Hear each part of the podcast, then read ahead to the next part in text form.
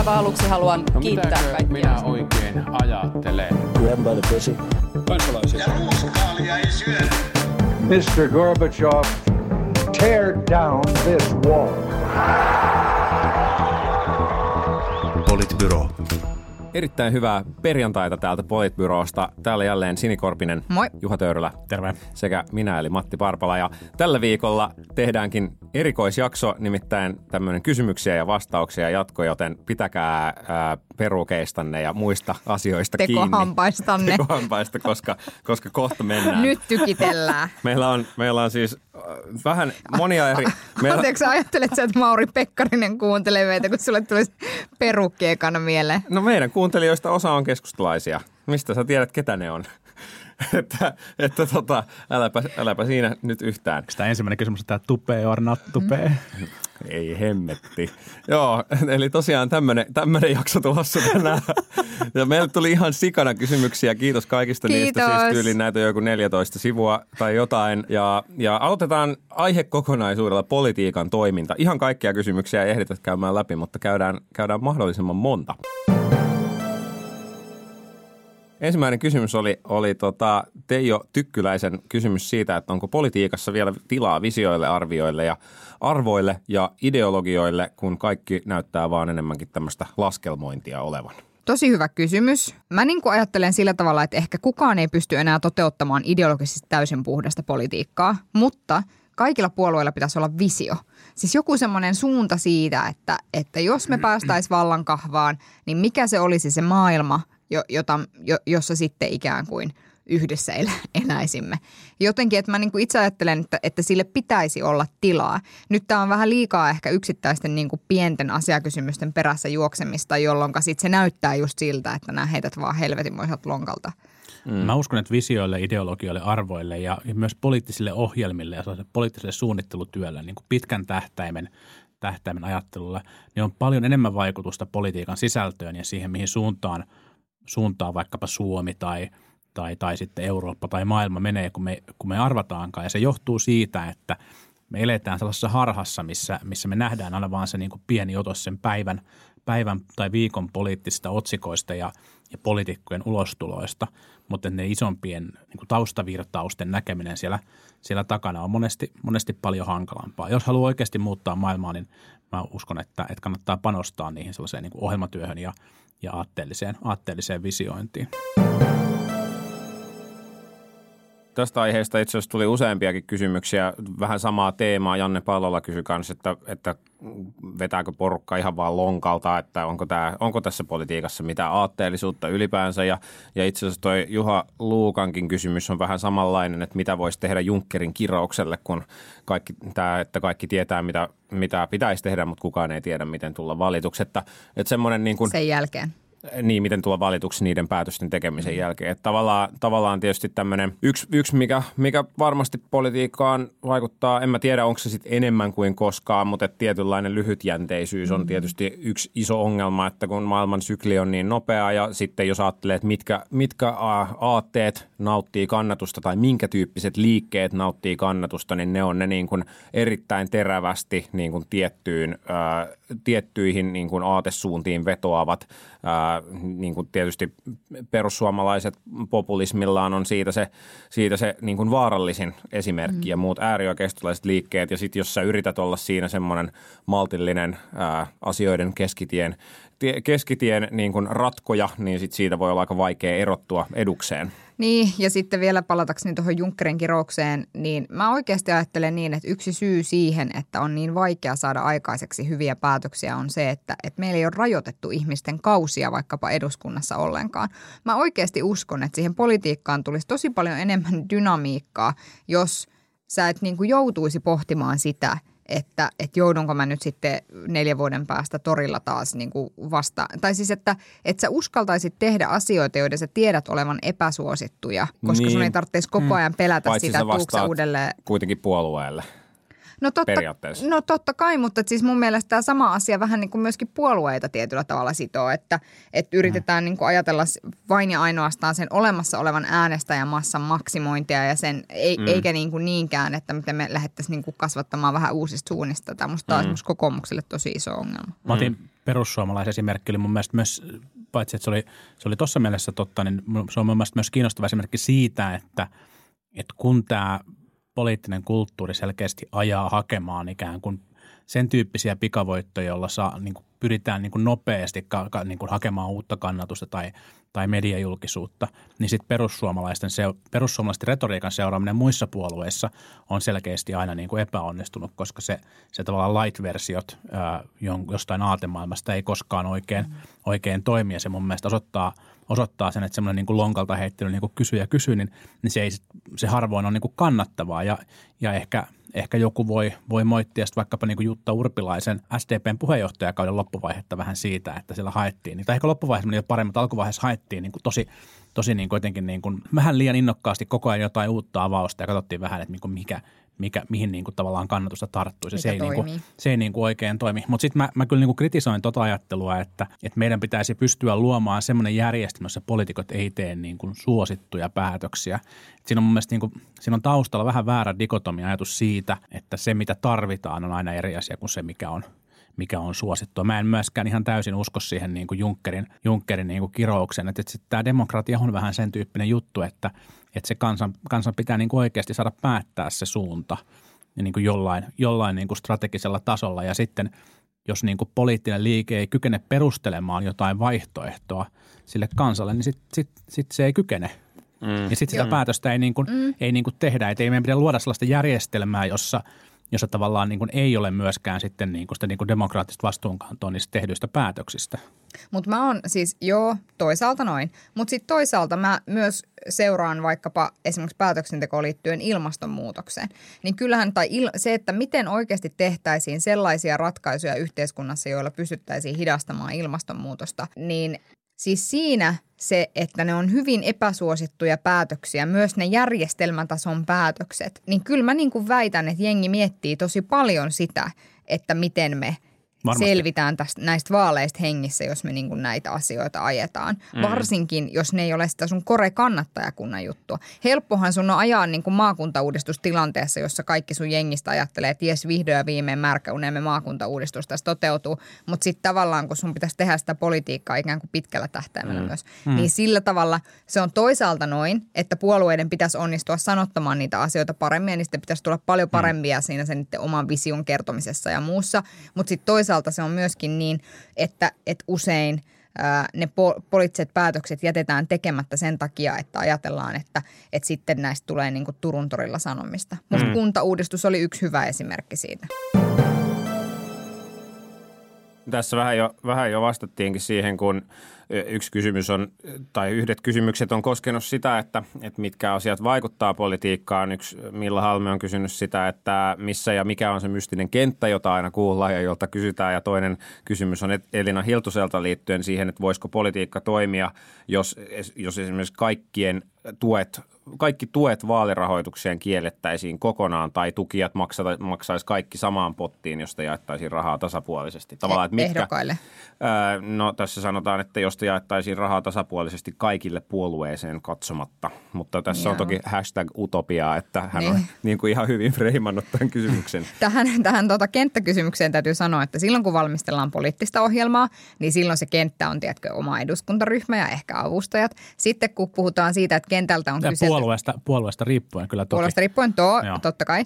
Sitten, tulee kun, ehkä kokoomus, kuvaus kokoomuksesta. No joo, sitten kun, tota, sitten kun tulee sitä semmoista, että, että kentältä ovat kyselleet puheenjohtajaksi, niin siihenhän riittää ihan vain eteisen peilille keskusteleminen. Niin se on, se on tota Siri. sitten, Siri, haluatko, että haen puolueen, puolueen puheenjohtajaksi? Valitettavasti ei löytynyt tietoa. joo, joo, ei mutta siis... En jos, usko, että sinusta olisi siihen. niin, mutta jos vakavasti, niin, niin kyllähän se on myöskin niin, että varmaan se kenttä määrittyy tosi paljon siinä, että mikä se puolue niin, noin niin kuin ylipäätään on. Mulle esimerkiksi tuli tosi isona yllätyksenä se, että vasemmistoliitossahan pääsääntöisesti esimerkiksi tärkeät poliittiset ohjelmat valmistellaan siis puolueen johdolla pelkästään. Mm. Mm, joo.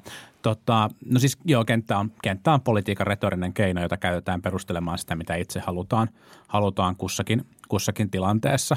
Sitten on, sit on, niin kuin, on niin kuin äänestyksiä ja ja tota, tutkimustuloksia, joita voi, voi käyttää, mutta niissä harvoin käytetään sitä sanaa, sanaa kenttä. SDPssä, kyllä vasemmistoliitosta en tiedä, mutta demareissa kyllä ja, ja mun mielestäni vihreissäkin niin on aika, niin kuin ohjelmatyössä on aika, aika laajasti osallistettu jengiä. Niin, tästä me ollaan puhuttu jossain aiemmassa jaksossa just tästä puolueiden, puolueiden ehkä organisaatiokulttuuri voisi olla näin, näin niin kuin yksi, yksi sana, mitä voisi käyttää, että miten puolueen, äh, puolueet organisoituu vaikuttamisen prosessit ja päätöksenteot prosessit niissä sisäisesti, niin niissähän on aika paljonkin, paljonkin eroja.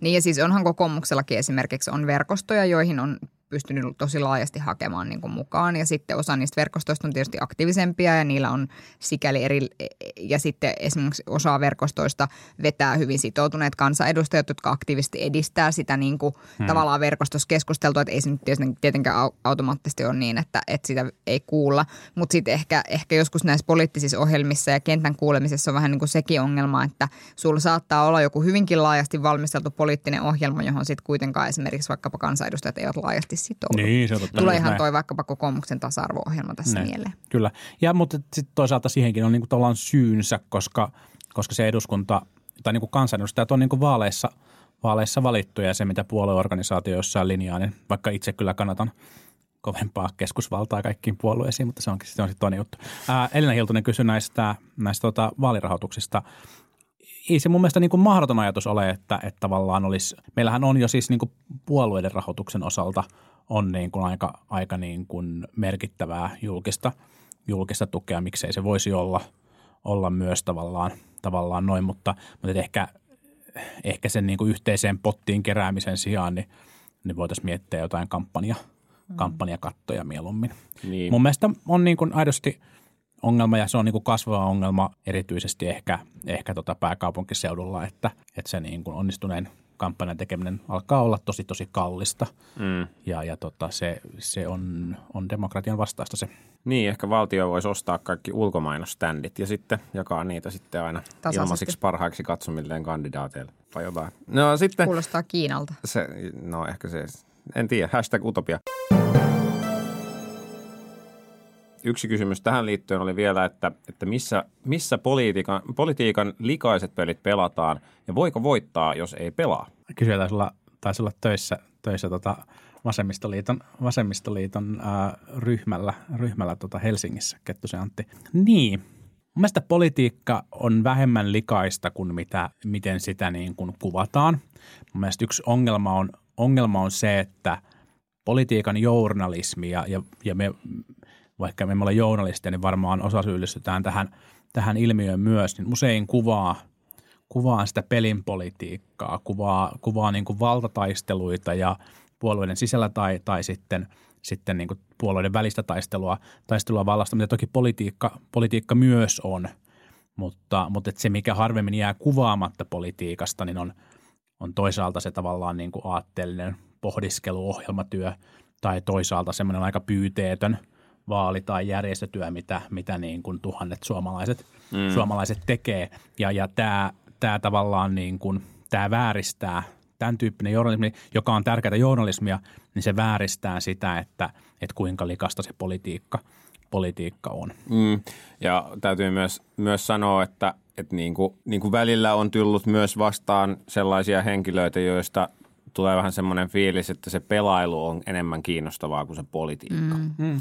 Ja se on tietysti niin kuin, no ehkä on niin, että semmoisia henkilöitä tarvitaan, jotka sitten voi niin kuin ikään kuin uhrata kaiken muun sen edestä, että, että voi saavuttaa halutun lopputuloksen, mutta että, että tietysti niin kuin toivomus olisi semmoinen vilpitön toivomus täältä kuitenkin enemmän penkiltä kuin, kuin pelikentältä on, on se, että ihmiset oikeasti, että sinne päätyisi niitä, niitä niin kuin mahdollisimman mm. vilpittömiä ihmisiä niin kuin miettimään, että mikä olisi maan kannalta ja, mm. ja kunkin organisaation kannalta, missä nyt sitten politiikkaa tehdään, niin mikä olisi se kaikkein paras mahdollinen lopputulos. Kuitenkin niin kuin toki, toki niin, että tunnistaen, että, että ihmisillä on niin kuin erilaisia ideologioita ja ajatuksia, että miten asiat olisi olisi paras ratkaista. Ja sitten kun itse on ollut töissä politiikassa, niin sitten kyllä mun kokemus itse asiassa on, että niitä likaisia pelejä pelataan enemmän niin kuin jäsenten välisissä, Joo. Niin kuin puolueiden välisissä, että, että ikään kuin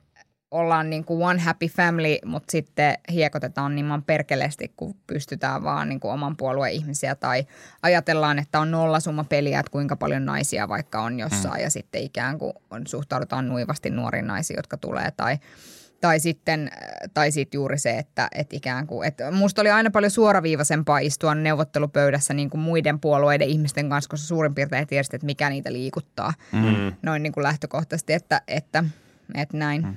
Mutta sitten ehkä tähän vielä loppuun hyvä sanoa, että ei pidä myöskään olla turhan naivi, että tässä tällä ja viime viikolla ollaan saatu, saatu Yhdysvaltain kongressijulkisissa kuulemisissa kuulla – kuulla sitä, miten Yhdysvaltain niin kuin presidentillä oli ihan aktiivinen yritys korruptoida entisestään Ukrainan poliittista, poliittista järjestelmää, että, että tota, kyllähän sitä kaiken näköistä likasta toki myös tapahtuu. Joo, no me ei olla onneksi ihan sille tasolle vielä ainakaan päästy, että ei. toivottavasti joudutakaan.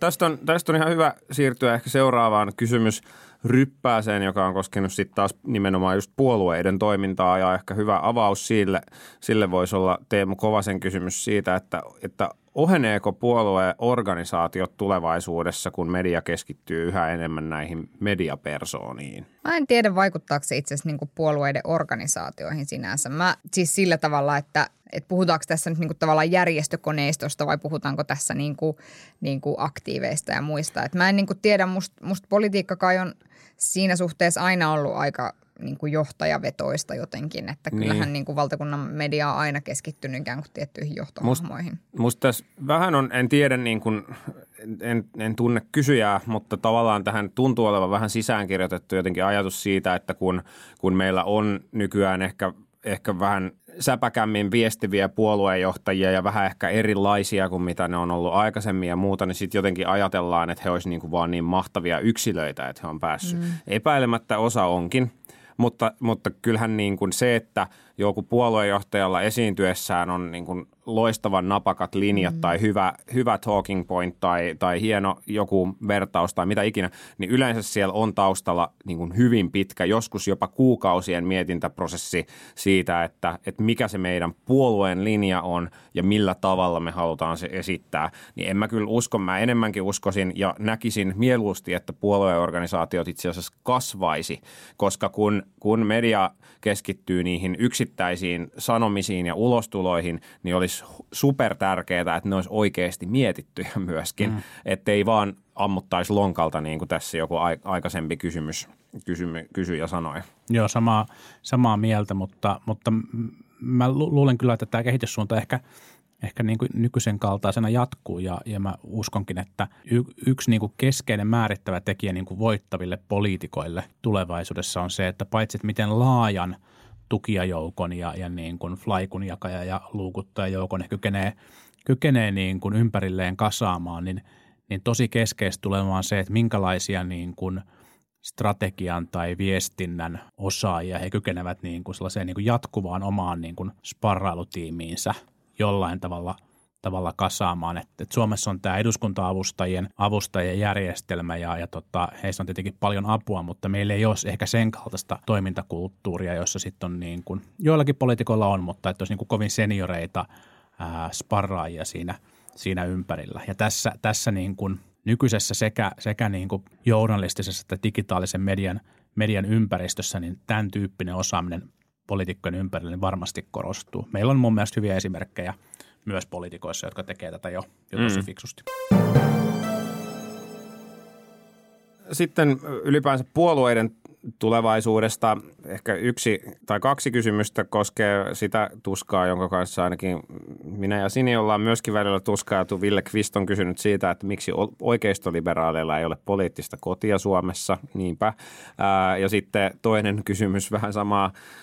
Harri Tiainen kysyy, että voisiko RKPstä kasvaa koko kansan liberaali porvaripuolue – ainakaan tällä hetkellä ei kuitenkaan siellä suomenkielisten puolella se kannatus ole kauheasti liikkunut. No ei, ja sitten tavallaan ehkä mä ajattelen sillä tavalla, että sen puolueen toiminnan pitäisi myös jollain tavalla siis siinä mielessä aueta, että, että ruotsinkieliseen toimintaan osallistumisen kynnys on aika korkea sitten kuitenkin – niin kuin monella he, ihmisellä, joka ehkä sinne oikeistoliberaaliin nurkkaan noin niin kuin muuten, muuten. Tai sitä, se oli vaikkapa pohdintaa, mitä mä itse kävin silloin way way back, kun mä mietin tätä niin kuin puoluevalintaa ja muuta.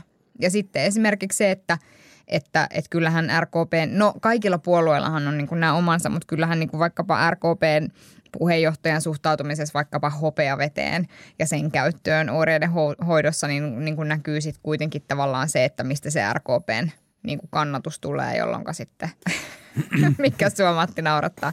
Hope, hopea vesi, lammikko.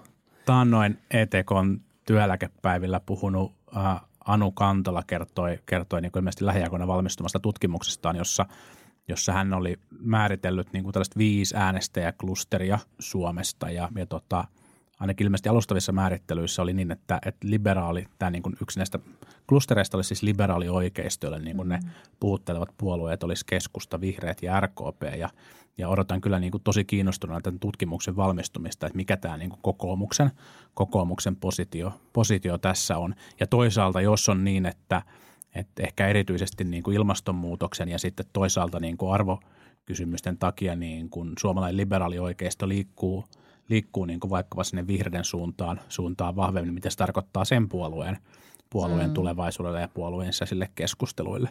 Sitten tähän kysymykseen RKPstä, niin vaikea nähdä, ainakaan ilmassa ei ole mitään sellaista toimintaa tai niin kuin, ilmassa ei ole merkkejä siitä, että RKP kykenisi nousemaan niin kuin kielivähemmistön puolueesta tai tietyltä, tietyltä alueelta niin kuin kannatuksessa keräävästä puolueesta laajemman, laajemman porukan, porukan puolueeksi. Mutta sitten mun mielestä myös niin kuin poliittinen järjestelmä on, on paljon dynaamisempi nykyään kuin se on ehkä joskus ollut.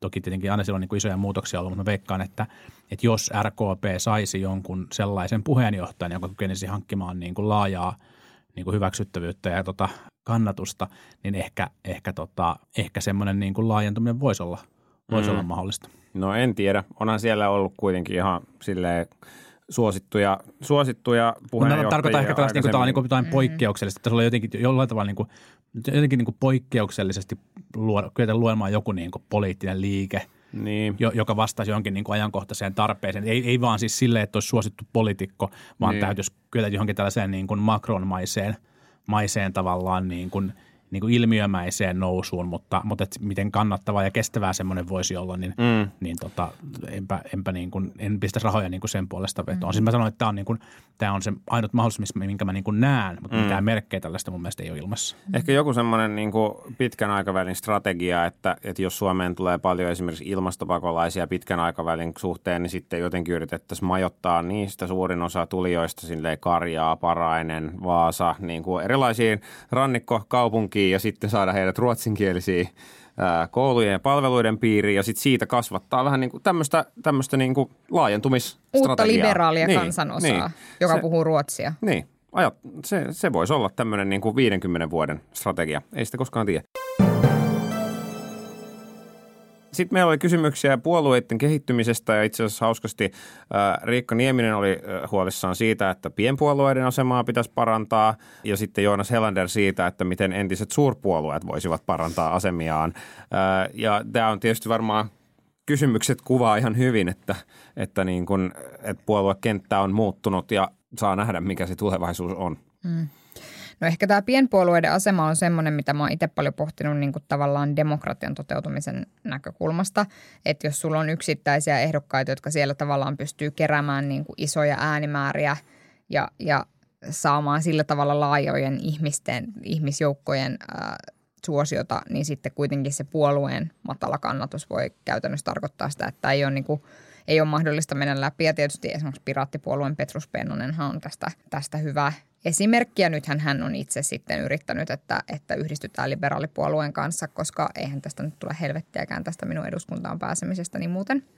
Mutta tuota, tai näin sanoisivat ilkeämieliset. Mm-hmm. Mutta, mutta että, että siis että sitä mä oon niinku tavallaan pohtinut, että miten näiden pienpuolueiden asemaa pystyisi tukemaan. Tarko- mä, mä oon pohtinut esimerkiksi sitä, että täytyykö rahoituksen olla kiinni vaikkapa siinä, että onko eduskunnassa vaiko ei, vai riittäisikö, että on puoluerekisterissä. En tiedä, mä en tiedä mikä vastaus tähän on, mutta entisistä niin sanotuista suurpuolueista, niin, niin ehkä, ehkä siinä tavallaan, ehkä tämä on ollut nyt semmoinen niin kuin op, oppi, tämä niin kuin perussuomalaisten kaksi, kahdesti tapahtunut nousu, että ikään kuin niiden puolueiden se keskilinjalla kulkeminen, jossa sä et tavallaan ole esimerkiksi arvokysymyksistä yhtään mitään mieltä, niin se ei niin kuin enää tavallaan toimi. Että näiden puolueiden pitäisi varmaan aika paljon kirkastaa sitä omaa linjaa. Mm. Että ei enää vaan ajatella, että me nyt ollaan maltillisesti tässä keskellä, koska, koska se, ei enää, se ei enää tuota toivottua lopputulosta. Niin, perussuomalaiset on hyvä esimerkki myös siitä, että kyllä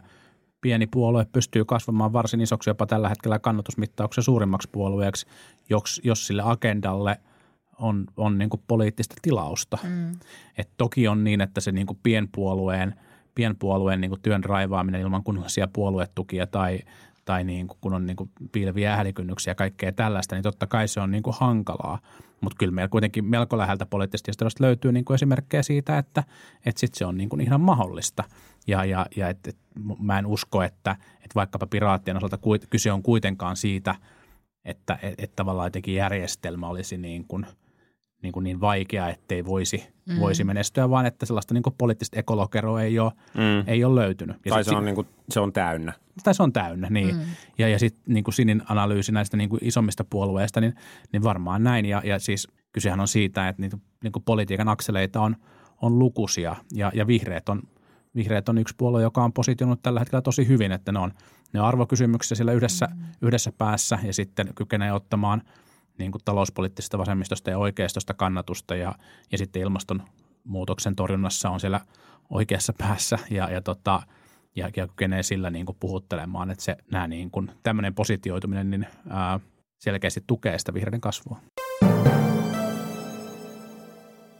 Sitten meillä on yksi kysymys keskustasta Teemu Launialta. Mitkä ovat kolme suurinta syytä sille, että keskusta ei ole menestynyt kaupungeissa? Tämä on aihe, jota käsittelemme joka viikko, joten ehdotan, että siirrymme, siirrymme kysymään, kysymään sitä, että, että... Viitataan jaksoihin alkaen, alkaen syksystä 2016. kyllä, joo. Teemu on kyllä kuunnellut niitä ahkerasti. Että... Juuri näin. Kyllä se sieltä löytyy, kun ahkerasti kuuntelee. Kun Tot... kuuntelee takaperin, takaperin Politbyroon jaksoja 0,75 kertaisella nopeudella, niin sieltä löytyy kaikki salaisuudet.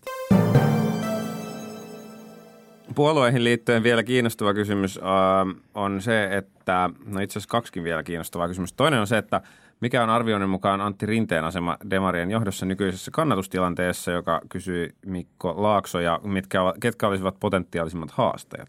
Nykyisillä kannatusluvuilla Antti Rinteen asema varmasti on pääministerinä varsin, varsin niin kuin vahva, jos, jos kannatuskehitys lähtisi tästä vielä niin kuin edelleen niin kuin jatkaisi, jatkaisi tätä lasku, laskusuuntaa, niin, niin varmasti sitten jossain vaiheessa tulee, tulee sellainen piste, jos mentäisiin johonkin sellaiseen niin kuin kannatusromahdukseen, mitä on tapahtunut joissain – niin kuin länsi-eurooppalaisvaltioissa tai eurooppalaisvaltioissa sosia- perinteiselle niin kuin keskustavasemmistolaiselle tällaiselle sosiaalidemokraattiselle puolueelle oltaisiin jossain alle kymmenessä pinnassa, mm. niin, niin sitten varmaan kohti, kohti niin kuin ensi vuoden puoluekokousta niin tämmöinen keskustelu. Niin keskustelu ensi on seuraava niin, aikataulun mukainen puoluekokous. Kyllä, mm. niin silloin, silloin se varmaan, niin kuin, varmaan niin kuin aktivoitus, mutta ei nyt niin kuin tällä hetkellä ei mitään niin kuin aktiivista haastetta ole, mm. ole näkyvissä ketkä nyt sitten olisi tällaisessa tilanteessa haastajia, niin, niin eiköhän se nyt ole varmasti ne niin kuin näkyvät, näkyvät tota julkisuudessa olevat, olevat henkilöt, mutta tosiaan ei, ei mun mielestä ei ole niin kuin ajankohtainen kysymys mm. vielä edes näillä kannatusluvuilla. Mutta siis mä luulen, että samalla tavalla kuin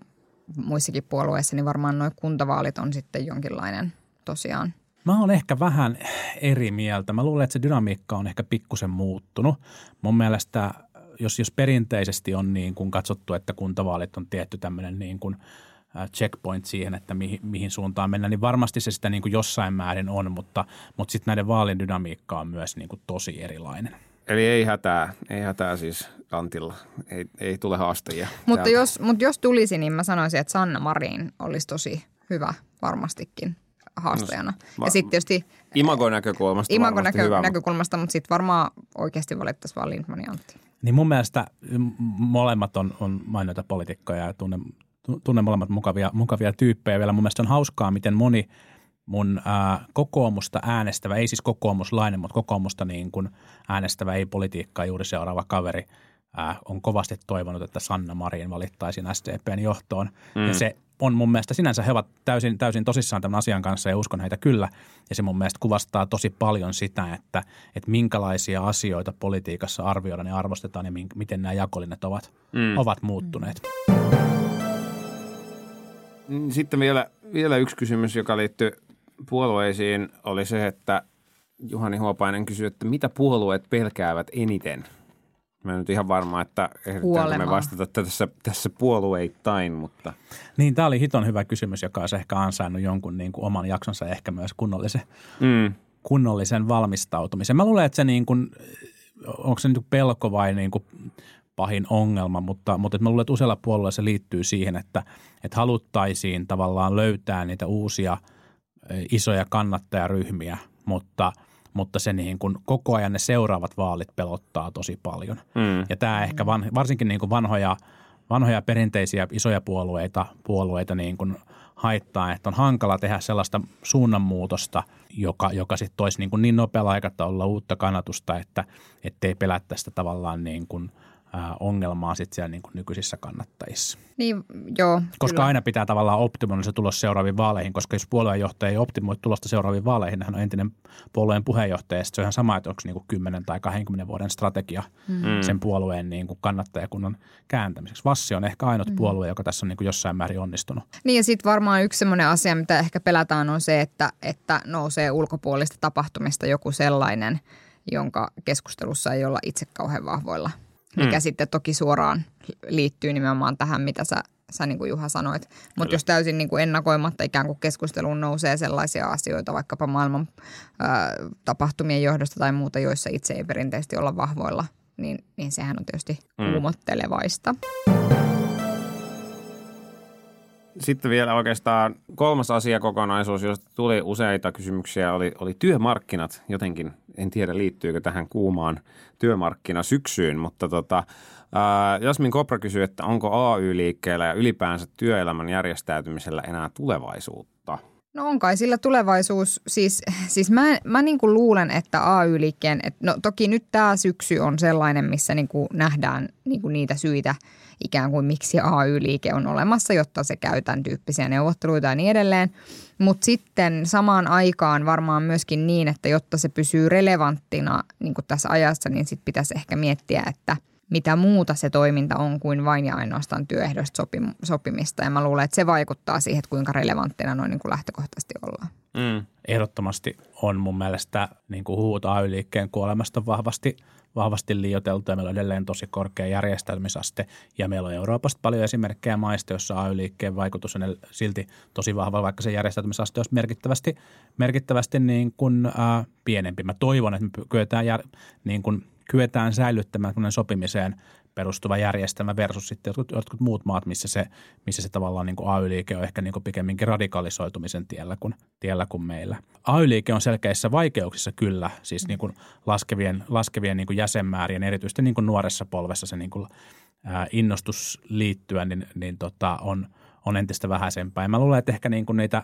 ratkaisuja pitäisi lähteä hakemaan vähän niin kuin kahdelta suunnalta. Toisaalta se, se niin kuin merkityksellisyys, mitä se jäsenyys tuo, niin pitäisi kyetä miettimään ja artikuloimaan jollain uudella, mm. uudella tavalla. Ja tämä on ehkä erityisesti niin kuin asiantuntija toimihenkilö päässä, päässä niin kuin tosi, tosi ratkaisevaa. Ja sitten, sitten taas mä ajattelen myös niin, että, että se liitto, joka kykenee tuomaan – toimintaansa vahviten tällaisia niin kuin uudenlaisia toim- niin kuin järjestämisen toimintatapoja, joita, esimerkiksi vaikkapa Yhdysvaltain minimipalkkakampanja Fight for 15 ää, kykeni, kykeni niin pikaruoka-alalla alalla, niin kuin toteuttamaan, niin, niin sellainen, sellainen kykenee sitten ehkä siellä duunaripuolella, mm. duunaripuolella pärjäämään. Ja sitä yritystä varmasti paljon niin kuin onkin. Mm, niin, tässä tota, tämä on, tää on musta kiinnostava aihe ja siis Eveliina Kunttu itse asiassa on kysynyt vähän tähän, tähän viitaten, niin että muuttuuko työelämä oikeasti vai onko se vain urbaani legenda ja diskurssi, johon poliitikot ovat jääneet jumiin, niin siis kyllähän kyllä työelämä siis muuttuu ja just nimenomaan työhön liittyvät yhteiskunnalliset virtaukset on niin kuin todella näkyviä. Siis se, että, mm-hmm. että mitä, mitä tämä niin kuin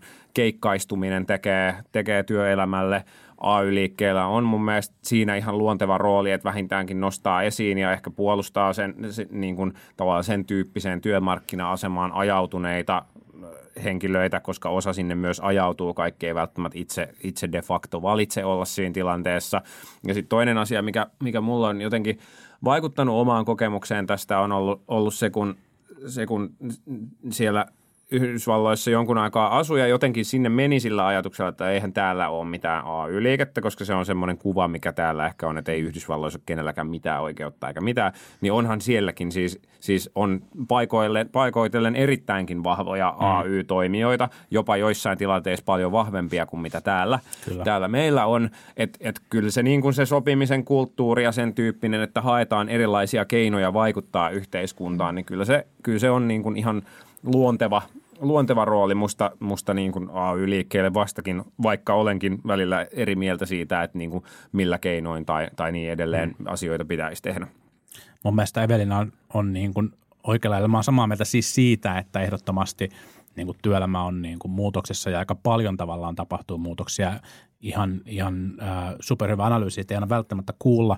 Mun mielestä Evelina on jäljellä siinä, että, että aika paljon käytetään – sitä, että työelämä muuttuu perusteluna sille, että, että nyt meidänkin täytyy niin kuin työnantajana mm. toimia jollain tietyllä tavalla. Sehän ei, siitähän ei voi niin kuin johtaa, jostain trendistä ei voi johtaa sitä, että, että miten nyt tässä niin kuin meidänkin täytyy, täytyy niin kuin ehdottomasti toimia, että, että näitä vastaan, näitä vastaan niin kuin tällaisiin trendeihin voi vastata tosi monella tavalla.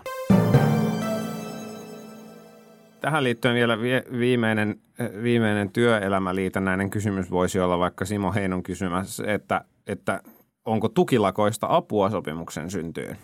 No ihan varmasti on. on. Ne on niin älyttömän, tai ne iskee nyt sellaisiin keskeisiin asioihin, että kyllä se niin kuin paine sieltä varmasti on kova. Niin, niin ja siis, siis vaikka kyse tältä osin ei ole edes tukilakosta, vaan siitä varsinaisesta, niin kyllä tässä olen eräänkin yritysjohtajan kuullut tällä viikolla Marisevan siitä, että on pikkusen ongelma, kun kun niin kuin laskut ei oikein mene perille. Mm. Niin sillä on ihan oikeasti, siis, siis ja, ja vaikka kyse, kyseisen yrityksen kannalta se ei ollut ongelma, mutta voi hyvin kuvitella, että jos on, jos on vähän perinteisemmillä toimialoilla olevia pienempiä yrityksiä, joilla ei ole esimerkiksi kauhean vahva kassa, niin kyllä se pikkuhiljaa alkaa mm. niin kuin mm. mietityttää, että voi hemmetti, että, että miten tämä ratkaistaan. Ja okei, niin kuin voi olla, että siinä vauhditetaan sitten e-laskuihin siirtymistä oikein rytinällä, mm. mutta, tota, mutta että, että kyllä, kyllä niin kuin tämän tyyppisiä kerrannaisvaikutuksia on, vaikka mm. se ei mm. nyt vaikka, en tiedä kuinka moni on arjessaan havainnut mm. ongelmaksi, että postia ei tule, niin ei se ehkä sitä kautta tule, mm. mutta monia muita reittejä. No niin, siinä oli melkein, siinä oli osa niistä kysymyksistä, mitä täällä on vielä monta kymmentä kysymystä lisää jäljellä, mutta jotta tämä pysyy jonkunlaisissa aisoissa tämä, tämä äh, nauhoituksen kesto, niin, niin etenemme kohti, kohti lopetusta, äh, josta varmaan se tärkein kysymys on se että meille, että kun Elina Hölttä kysyy, että miksi politiikkaa kannattaa rakastaa kaikesta huolimatta. Mä luulen, että vaikka, vaikka niin kun on akuutti riski omasta kyynistymisestä, niin mä aina, aina hämmästyn siitä, miksi ihmiset käyttää niin paljon aikaansa, omaa rahaansa ja he, henkistä ja fyysistä terveyttään politiikan tekemiseen. Ja, ja tota, jos, jos kyynisimmillä hetkillä ajattelen, että kyse on jonkinnäköisestä addiktiosta, niin, niin tota, kyllä mä sitten oikeasti ajattelen siitä, että, että valtaosa niistä tosiaan tuhansista ihmistä, kun sitä, sitä duunia tekee – niin on tosi pyyteettömästi jotenkin parantamassa maailmaa ja parantamassa sitä, miten ihmiset voi elää. Ja, ja mun mielestä siinä on ihan niin kuin riittävästi syytä rakastaa politiikkaa. Mm. Niin, mä itse aikoinaan lähdin mukaan puolueen toimintaan ja politiikkaan siksi, että mä halusin, että yhteiskunta säilyisi sellaisena paikkana, jossa lapset, jotka syntyy perheisiin, jossa ei välttämättä olla niin kuin onnen ylimmillä oksilla, pystyy kasvamaan täyteen potentiaalinsa ja tekemään isoja sosiaalisia loikkia – niin ne syyt tavallaan olivat sellaisia. Ja mä huomaan, että usein ne asiat, joihin mä suhtaudun itse kauhean intohimoisesti, linkittyy siihen mun ihan alkuperäiseen ajatukseen siitä, että miksi mä oon tavallaan politiikkaan lähtenyt. Ja sen takia mä koen niin hirveätä weltschmerzia aina välillä vaikkapa omankin urheiluseuran toiminnasta ja niin edelleen. Ja sitten mä niin ajattelen, että, että lopulta siinä on niin kyse tavallaan siitä, että miten sä pystyt olemaan mukana sellaisessa kehityksessä, joka vie yhteiskuntaa niin kuin eteenpäin. Ja sitten kuitenkin mä samaan aikaan, kun mä koen sitä sellaista kyynisyyttä siitä, että ehkäpä se todellinen muutos sitten kuitenkin tehdään siellä yrityksissä, niin sitten samaan aikaan mä kuitenkin elättelen sellaista pientä toivon pilkahdusta syvällä sielussani, että jonain päivänä niitä poliittisia innovaatioita ja yhteiskunnallisia innovaatioita syntyisi taas, taas sitten pu- puolueessakin. Niin ehkä, jos saa vielä lisätä, niin niin varmasti tavallaan niin kuin liike-elämällä on niin kuin iso merkitys ja aina on ollut iso merkitys, mutta kyllähän se niin kuin yhteiskunnallinen ympäristö, jossa ne yritykset toimii, niin on sitten kuitenkin sen niin kuin yhteiskunnallisen mm. järjestelmän politiikan tulosta. Ja jos miettii omaa sukuansa vaikkapa niin kuin sukupolvi kerrallaan taaksepäin, niin näkee hyvin nopeasti, että miten paljon paremmassa maailmassa me eletään ja asutaan tällä hetkellä – ja, ja tota, vaikka meillä on isoja haasteita ja riskejä, niin kuitenkin meidän elämämme on ollut paljon parempaa kuin meidän isovanhempiemme tai heidän isovanhempiensa tai heidän isovanhempiensa mm. ja niin edelleen. Ja, ja kyllä niin kuin politiikka on se keskeinen työkalu, jolla tämä maailma on muutettu paremmaksi. Mm. Niin ja sitten, sitten politiikan suhteen on aina hyvä muistaa se, että jos se ei kiinnosta, niin on, on hyvä muistaa, että – et yleensä se tarkoittaa, tai usein se tarkoittaa sitä, että sun ei tarvi kiinnostua. Sä oot niin hyvässä asemassa, sun edut on niin suojattu ja sun työpaikka on niin suojassa, sun identiteetti on niin suojassa, että sun ei tarvi olla kiinnostunut. Mutta on paljon ihmisiä, joilla ei ole mahdollisuutta, mahdollisuutta sitä, sitä valita ja joiden elämä on jollain tavalla poliittista sen takia, minkälaisessa yhteiskunnassa me eletään. Ja, ja kyllä mä niin kuin – mä arvostan kaikkia ihmisiä, jotka, jotka on kiinnostuneita ja, ja vaikka ihan, ihan rakastuneita politiikkaan just sen takia, että usein siihen liittyy ajatus siitä, että on halu taistella siitä paremmasta maailmasta niin kuin kaikkien, kaikkien ihmisten eteen, ei vain itsensä tai ei vain suojatakseen omaa etuaan. Ja se, se, on, se on musta hyvä syy ää, olla kiinnostunut ja vaikka ihan rakastaakin politiikkaa. Hyvänä aika. Ensi viikolla takaisin kyynisemmin ajatuksin nyt mentiin. Taivas varjele. Kyllä. No niin, mutta tämä oli, tämä oli viikon kysymyksiä ja vastauksia jakso.